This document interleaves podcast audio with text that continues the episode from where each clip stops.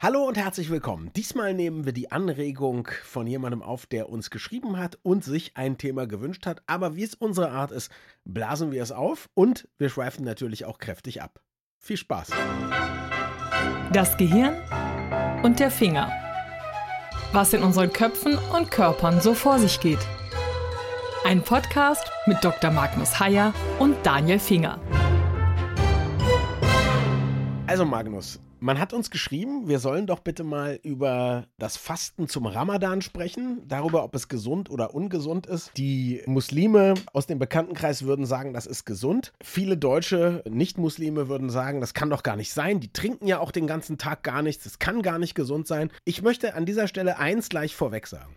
Egal, ob das, was wir besprechen, und wir reden über Fasten ganz allgemein, nicht nur am Ramadan, sondern in verschiedenen Religionen und auch ganz unreligiös, egal was man da macht. Ich glaube nicht, dass es so ungesund ist, dass man damit aufhören muss, wenn es entweder zur eigenen religiösen Überzeugung gehört oder von mir aus auch zur Überzeugung rein aus Lifestyle. Also was ich sagen will ist, wenn es zu eurer Kultur gehört oder wenn es ähm, wenn es vielleicht einfach zu dem gehört, was euch glücklich macht, macht es bitte ausdrücklich weiter. Ich darf das sagen, denn ich bin ja kein Arzt. Ja, ähm, ich glaube, äh, äh, klar, wenn jetzt jemand sehr alt und krank und schwach ist, vielleicht sollte man dann auch mal einen Arzt konsultieren, aber ich bin mir sicher, dass es dann auch in den verschiedenen Weltreligionen für solche Situationen Ausnahmen gibt. Aber fangen wir ruhig mal mit Ramadan an. Da wird über eine lange Zeit wird von Sonnenaufgang bis Sonnenuntergang gefastet und das bedeutet, es wird nichts gegessen und nichts getrunken. Und abends beim Fastenbrechen haut man dann ordentlich rein. Das ist vielleicht ein Gesundheitsrisiko ganz anderer Art. Das kenne ich aber auch ohne, dass ich vorher gefastet habe. Was sagst du als katholischer Mediziner dazu, Magnus? das habe ich geahnt. Als katholischer Mediziner kann ich nur sagen, so ganz blöd ist die Idee nicht. Okay. Und zwar aus medizinischer Sicht nicht. Mhm. Ich habe das mal selber erfahren, unfreiwillig. Wir waren in Tunis im Sommer mhm. und zwar nicht als Pauschaltouristen, sondern einfach in einem Hotel und wollten uns dann ganz in Ruhe und so weiter. Blöd wie wir waren, haben wir einfach nicht auf dem Schirm gehabt, dass wir gerade in den Ramadan reinflogen. Okay. Und es war Ramadan im Sommer. Und das ist natürlich dann auch ein bisschen problematisch, weil da sind die Sonnenstunden zahlreicher. Mhm und die dunklen Stunden weniger. Und ja. das war für uns neu und interessant und verwirrend. Es war in dem Hotel unglaublich laut. Morgens früh mhm. wahnsinnig angekurmel. Wir haben zwei Tage gebraucht, um zu begreifen, dass die Leute da früh morgens um 4 Uhr gefrühstückt haben, vor so. Sonnenaufgang, im Zimmer. Nochmal ordentlich Nahrung tanken, ja. Mhm. Jo. Und dann ging die Sonne auf und dann legten die sich wieder ins Bett und schliefen dann eben so, wie man eben dann im Hotel und dann standen sie regulär auf und dann aßen sie bis abends nicht. Aha. Das war für uns schwierig, aber Medizinisch gesehen ist ein Fasten von, ich sag mal, maximal 16 Stunden oder so im Kern nicht schlecht. Im Kern sogar gut. Im Kern stellt der Körper dann schon seinen Metabolismus um und es passieren einige Dinge, die ausdrücklich gesund sind. Es ist nicht ungesund zu fasten. Wenn du sagst gesund, dann meinen wir wirklich gesund. Wir meinen nicht, dass wir alle ja so übergewichtig sind und durch dieses Intervallfasten, was es dann ja mehr oder weniger ist, dann ein bisschen abnehmen. Es passieren tatsächlich Prozesse, die für den Körper gesund sind, gut sind. Was passiert da? Also einmal ist es ja so, wenn du nicht abends hemmungslos reinhaust, was aber viele dann tun. Also wir haben das beobachtet, das war schon eindrucksvoll. Das tue ich auch ohne Ramadan schon. Ja, ja, Moment, das ist ja genau das Problem. Wenn du es ohne Ramadan schon tust, dann tust du es ja tagsüber zusätzlich auch noch und dann wird es in der Summe problematisch. So, also wenn man sich ein wenig zurückhalten würde abends beim Fastenbrechen, dann wäre ja. es auch gesund, weil man einfach die Anzahl der Kalorien reduziert. Okay. Und dann ist es einfach so, dass wenn der Körper umstellt auf eine Art Hungerstoffwechsel nach einigen Stunden, dann ist es tatsächlich so, dass dann auch andere Dinge, es werden Entzündungshormone weniger ausgeschüttet. Mhm. Und es ist am Ende sogar so, dass man, die Psyche ändert sich. Man wird ein wenig euphorisch. Also ob das bei 16 Stunden, aber wenn man dann länger fastet, wenn man noch länger fastet. Im Judentum, glaube ich, fastet man 25 Stunden und niemals länger. Am Yom Kippur, am Versöhnungstag, ist es tatsächlich so, man fastet von Sonnenuntergang bis Sonnenuntergang. Ja. Aber natürlich ist man an dem Sonnenuntergang, wo man eigentlich aufhört zu fasten, erstmal in der Synagoge. Weswegen mhm. es in der Tat ungefähr 25, manchmal auch etwas länger, 25 ja. Stunden sind. Das ist völlig richtig. Ja. Hm? Also jedenfalls ist diese Art von Fasten nicht das Schlechteste. Es ist natürlich ein Problem. Also wenn du auf der Höhe von Mekka wohnst, ich habe das aus Jux mal nachgeguckt, dann bist du ungefähr 2000 Kilometer vom Äquator entfernt. Mhm. Auf dem Äquator ist ja sozusagen der Fastenmonat Ramadan, die dunklen Stunden und die hellen Stunden egal welche Jahreszeit, immer gleich. Ja. Auf dem Äquator. Wenn du mhm. in Mekka bist, 2000 Kilometer nördlich vom Äquator, da ist es dann im Sommer schon empfindlich ein bisschen länger. Mhm. Wenn du jetzt dummerweise ein Muslim in Helsinki bist, 6700 mhm. Kilometer nördlich vom Äquator. Mhm. Da wird es dann richtig problematisch, weil dann sind es nicht mehr, ich weiß nicht, 16, 18 Stunden, sondern dann wirklich 20, 22. Da darfst du also eine Stunde lang essen sozusagen. Ja, das Essen ist dabei aber nicht das Problem. Okay. 24 Stunden zu fasten, 48 Stunden zu fasten, fünf Tage zu fasten, was ja bei uns so ein bisschen als Lifestyle-Verhalten mhm. durchgeht, habe ich auch mehrmals ausprobiert ist nicht das Schlechteste, kann man machen. Aber die mhm. Zeit nicht zu trinken, mhm. da wird es dann ein bisschen kritisch. Also beim Fasten, wenn es auch zum Beispiel beim Fasten im Ramadan einen Kritikpunkt, einen medizinischen, nur medizinischen gäbe, dann wäre es das Nicht-Trinken. Das halten gesunde Menschen ohne weiteres aus. Aber bei Älteren kann es kritischer werden, weil die sowieso schon zu wenig trinken. Bei Schwangeren, bei Schwerstarbeitern kann es kritischer werden. Schwangeren ist ausdrücklich Trinken und Essen erlaubt. Bei Sportlern im Sommer, wenn es heiß ist, wenn wir schwitzen, dann wird es problematisch.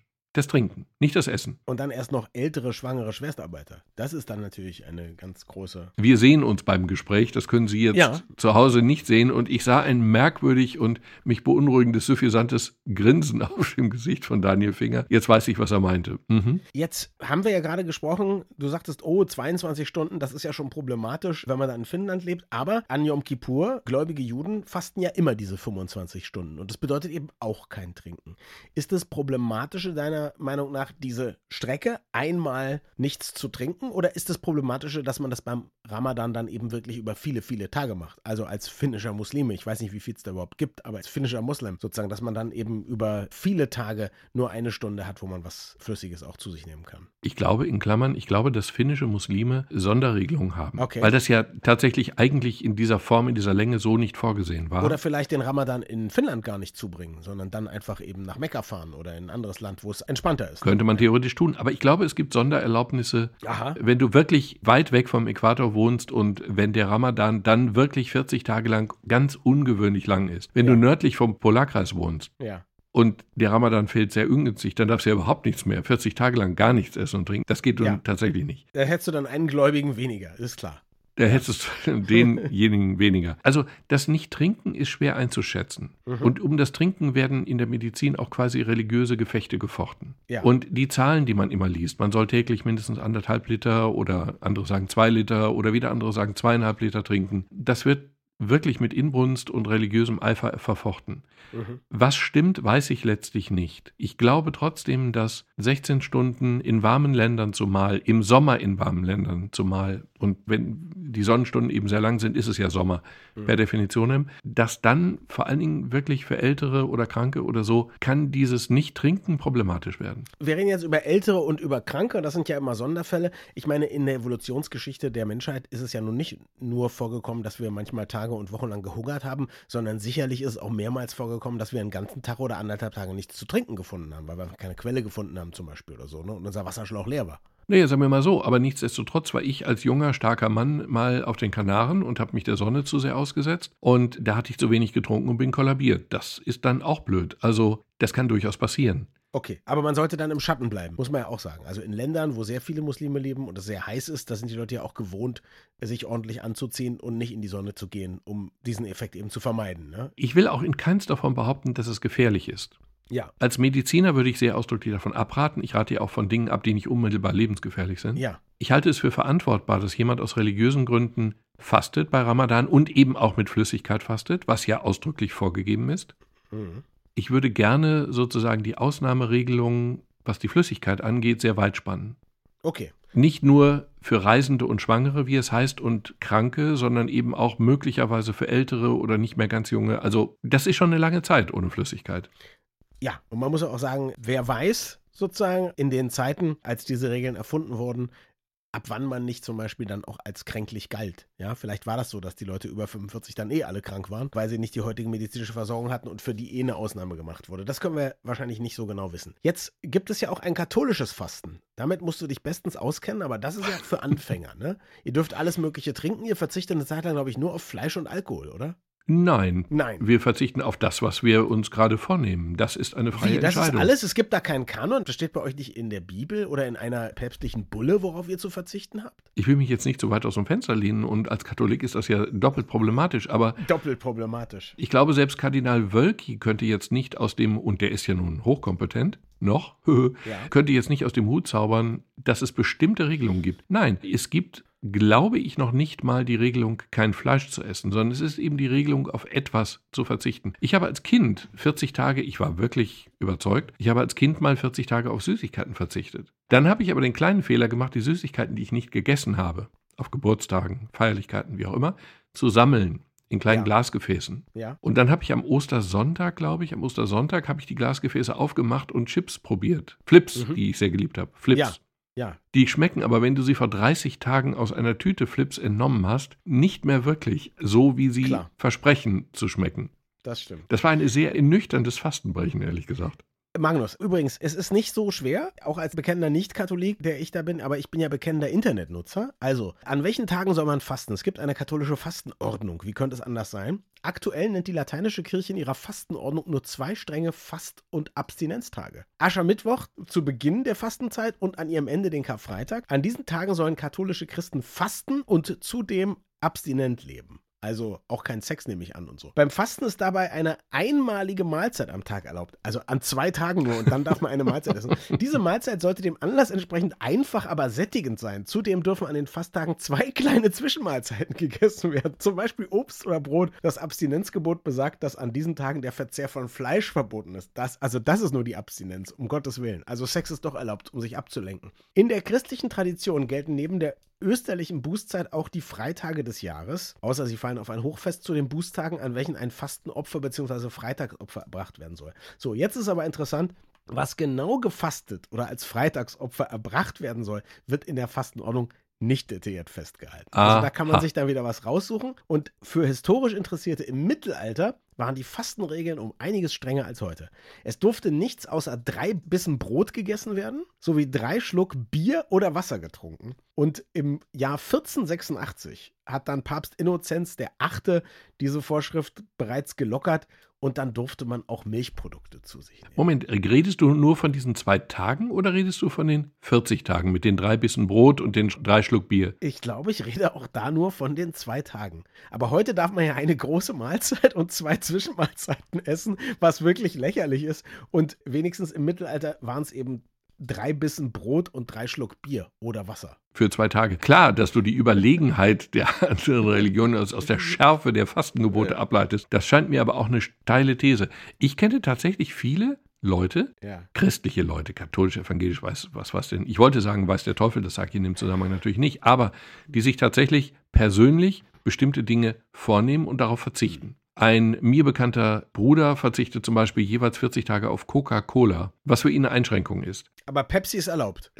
das glaube ich wiederum nicht. Okay. Das ist schon durchaus eindrucksvoll, dass dann auch jüngere Leute wirklich konsequent auf Dinge verzichten, die ihnen wichtig sind. Das ist aber dann eine psychologische Übung und keine wichtige körperliche Abstinenz. Ich meine, einen Monat kein Fleisch essen. Erstens wird Peter sich sehr freuen, die Tierschutzorganisation. Ich nehme an, das hat auch große Vorteile für den Harnsäurespiegel im Körper und so weiter und so fort. Nicht? Das wäre was, aber das ist dann freiwillig. Das ist dann freiwillig. Das entscheidest du für dich selber freiwillig. Dann lass uns mal zu dem Lifestyle-Fasten kommen. Also sehr viele Leute machen ja ein sogenanntes Heilfasten und es gibt immer wieder die Vorstellung, dass man das macht, damit der Körper entgiftet. Und jetzt ist es meines Wissens so, dass man nichts machen kann, damit der Körper entgiftet, außer vielleicht, wenn man sich vergiftet hat, Kohletabletten zu schlucken. Für das Entgiften sind unsere Organe zuständig. Speziell die Leber, oder? Wenn sie funktioniert. Ja, und das Schlimme ist ja beim Heilfasten, wenn du tatsächlich jetzt mal fünf Tage, sieben Tage oder so heilfastest, heißt das ja, dass du viel Flüssigkeit zu dir nimmst, ja. aber keine Lebensmittel, nicht kein Essen. So. Also du hast auch keine Verdauung mehr, weil ja nichts mehr reinkommt. Okay. Ja. Jetzt ist es aber so, dass Teile einfach über den Darm entgiftet werden. Also du entgiftest so. ja weniger als normalerweise und nicht Aha. mehr.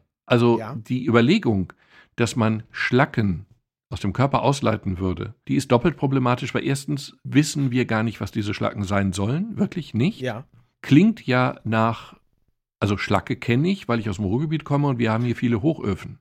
Ja. Aber das ist ja im Kern nicht gemeint. Ich weiß nicht, was Schlacken sein sollen, erstens. Und zweitens weiß ich auch nicht, wie sie den Körper verlassen sollen. Dann. Was du eigentlich sagen willst, ist, gäbe es Schlacken, müsste man sie kacken. Ich hätte es nicht so harsch formuliert, aber im Kern ist diese Aussage korrekt. Mhm. Insofern ist das einfach ein falscher Gedanke. Wir entgiften nicht mhm. in dieser Phase. Es gibt ein merkwürdiges Phänomen. Ich habe mal so fünf, sechstägiges Heilfasten gemacht in einer Zeit, als ich beim Stern war.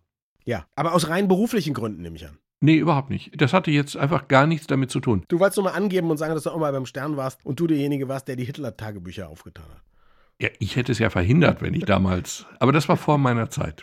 Okay. Das Erstaunliche beim Heilfasten war bei meiner persönlichen Erfahrung, ich habe das drei, vier Mal gemacht, in der Summe immer so fünf Tage lang. Der erste Tag ist unangenehm. Da bist du schwer erträglich und einfach nicht gut drauf. So ab dem zweiten, dritten Tag geht's eigentlich. Und du trinkst viel, du musst viel trinken, aber du kannst auf Essen verzichten ohne große Probleme. Ich bin sogar mit den Kollegen in die Kantine gegangen und habe mit denen zum Mittag getrunken. Also die haben gegessen und ich habe einfach nur Mineralwasser getrunken. Machte mir eigentlich nichts aus. Ging. Dann passierten zwei Dinge. Eine Sache war angenehm, eine war unangenehm. Mhm. Das eine war, ich brauchte viel weniger Schlaf und ich war morgens quietschfidel, als ich wach wurde. Ich bin morgens nie quietschfidel, wenn ich wach werde, aber mhm. in dieser Phase ging es mir richtig gut. Und das zweite war, eine Mitarbeiterin hat irgendwann gesagt, ach, du machst Heilfasten, deswegen. Du hast so streng gerochen in der vorvergangenen Woche. Und ich habe mich nicht getraut, dich darauf anzusprechen. Aber dann ist ja alles klar. Mir ist nicht klar, woran das liegt, aber in irgendeiner Form scheint der Körper mit der Entgiftung Probleme zu haben. Okay. Das heißt, das, was man riecht, sind im Prinzip Gifte, die im Körper verbleiben. Das ist deine Theorie gerade? Halte ich zumindest für möglich. Ich habe es nie klären können, aber ich halte es für möglich. Aber es war auffällig. Nicht für mich, aber für alle anderen. Wenn du jetzt auf dem Reißbrett ein super Fasten, was die Nachteile verhindert, aber die Vorteile behält, designen solltest, was würde man dann essen, um zum Beispiel die Darmtätigkeit noch aufrechtzuerhalten, aber einen ähnlichen Erfolg zu haben, zum Beispiel wie beim Heilfasten, was du gemacht hast? Ja, Moment, was ist denn dein Ziel? Ist dein Ziel abzunehmen oder ist dein Ziel Nein. sozusagen diese spirituelle Nein. Erfahrung zu haben oder ist dein Ziel diese körperliche Erfahrung zu haben, eine Woche lang eben nicht zu essen? Das ist ja was anderes. Sagen wir mal so, ein bedeutender Neurologe aus Castrop-Rauxel hat mal und zwar zu Beginn dieses Podcasts gesagt, das Gesunde daran, selbst wenn man nicht abnehmen möchte, ist, dass man bestimmte Entzündungsprozesse dann verlangsamt oder dass entzündungshemmende Stoffe produziert werden, das weiß ich nicht, aber dass es auf jeden Fall gesund ist, auch längere Zeit nichts zu essen. Abnehmen kann ja immer nur ein Zusatznutzen sein. So, das heißt, was dir gefallen hat, ist, dass man sozusagen über eine lange Zeit nichts isst, 16 Stunden oder so. Mhm. In der anderen Zeit, was würde man essen, um, sagen wir mal, die Darmtätigkeit aufrechtzuerhalten? Wahrscheinlich Gemüse, oder? Es gefällt doch immer jedem Arzt, wenn man Gemüse isst. Obst und Gemüse, ja genau. Nein, also ich persönlich mache auch eine Art von Intervallfasten, weil ich muss einfach, also ab einem gewissen Alter nimmt das Gesamtgewicht genau. irgendwie auf ganz langsame, unmerkliche ja, aber Weise. haben wir eine Fastenepisode gemacht. Wir genau, wollen jetzt über genau, die Gesundheit genau, genau. sprechen. Eine Diätepisode gemacht, wollte ich sagen. Wir wollen jetzt ja, über genau. Gesundheit sprechen. Genau, aber meine Diät bestand eben in dieser Art von Intervallfasten oder besteht darin, dass ich sozusagen 16 Stunden am Tag nichts esse. Das ist unproblematisch, wenn du das Frühstück ausfallen lässt und nicht ewig lang vor dem Fernseher abends noch wer weiß was isst. Dann kommst du auf diese Intervalle. So. Und diese Intervalle ermöglichen es dir tatsächlich, zwei Dinge ermöglichen die. Das eine ist, die Gesamtsumme von Kalorien ist geringer. Einfach mhm. weil du eine Mahlzeit ausfallen lässt und eine halbe abends auch. Das funktioniert. Und das Zweite ist, dass du zwischenzeitlich einfach, man fühlt sich besser. Mhm. Man fühlt sich besser in diesen 16 Stunden, in denen man nichts isst. Also ich fühle mich besser. Ich kann das nachvollziehen. Ich mache das ja auch ab und zu. Aber ich könnte jetzt auch sagen, Leute fühlen sich ja auch gut beim Marathon, weil Endorphine freigesetzt werden. du hast gesagt, Marathon ist furchtbar ungesund. Leute fühlen sich ja auch richtig gut kurz bevor sie erfrieren. Also ist das Gutfühlen des Subjektiven ein Beweis für die medizinische Nützlichkeit, Herr Dr. Heyer? Ist es ausdrücklich nicht. Aber wenn das Gutfühlen sozusagen einhergeht mit Beobachtungen aus dem Metabolismus, aus der Physiologie des Körpers, dann passt es zusammen. Und dann spricht viel dafür, dass es wirklich nicht ungesund ist. Und es ist dann tatsächlich so, dieser Begriff der Entzündung, den ich jetzt zweimal so locker habe fallen lassen, ist es tatsächlich so, wenn wir viel Nahrung zu uns nehmen, dann schütten vor allem die Fettzellen, die wir ansammeln, die schütten tatsächlich Entzündungshormone. Aha. Und diese kontinuierliche Entzündung ist ein wahrscheinlich ein Kernproblem. Mhm. Sehr unerforscht, aber vermutlich ein Kernproblem des zu Dickseins, was ja in unserer Gesellschaft eher der Standard als die Ausnahme ist. Und das kann man wahrscheinlich schon durch solche täglichen Intervalle reduzieren. Und das wäre nicht der schlechteste. Also nichts gegen den Ramadan, aber ich muss sagen, neben der Musik gibt es jetzt noch einen weiteren Punkt, der mir bei der katholischen Kirche absolut sympathisch ist. Und das sind die Fastenvorschriften. Zwei Tage im Jahr, eine große Mahlzeit und zwei Zwischenmahlzeiten. Also zum Beispiel ein Döner und eine Currywurst. Damit kann man doch gut leben. Danke fürs Zuhören und bis zum nächsten Mal. Wir freuen uns immer über Feedback an mail.gehirnfinger.de.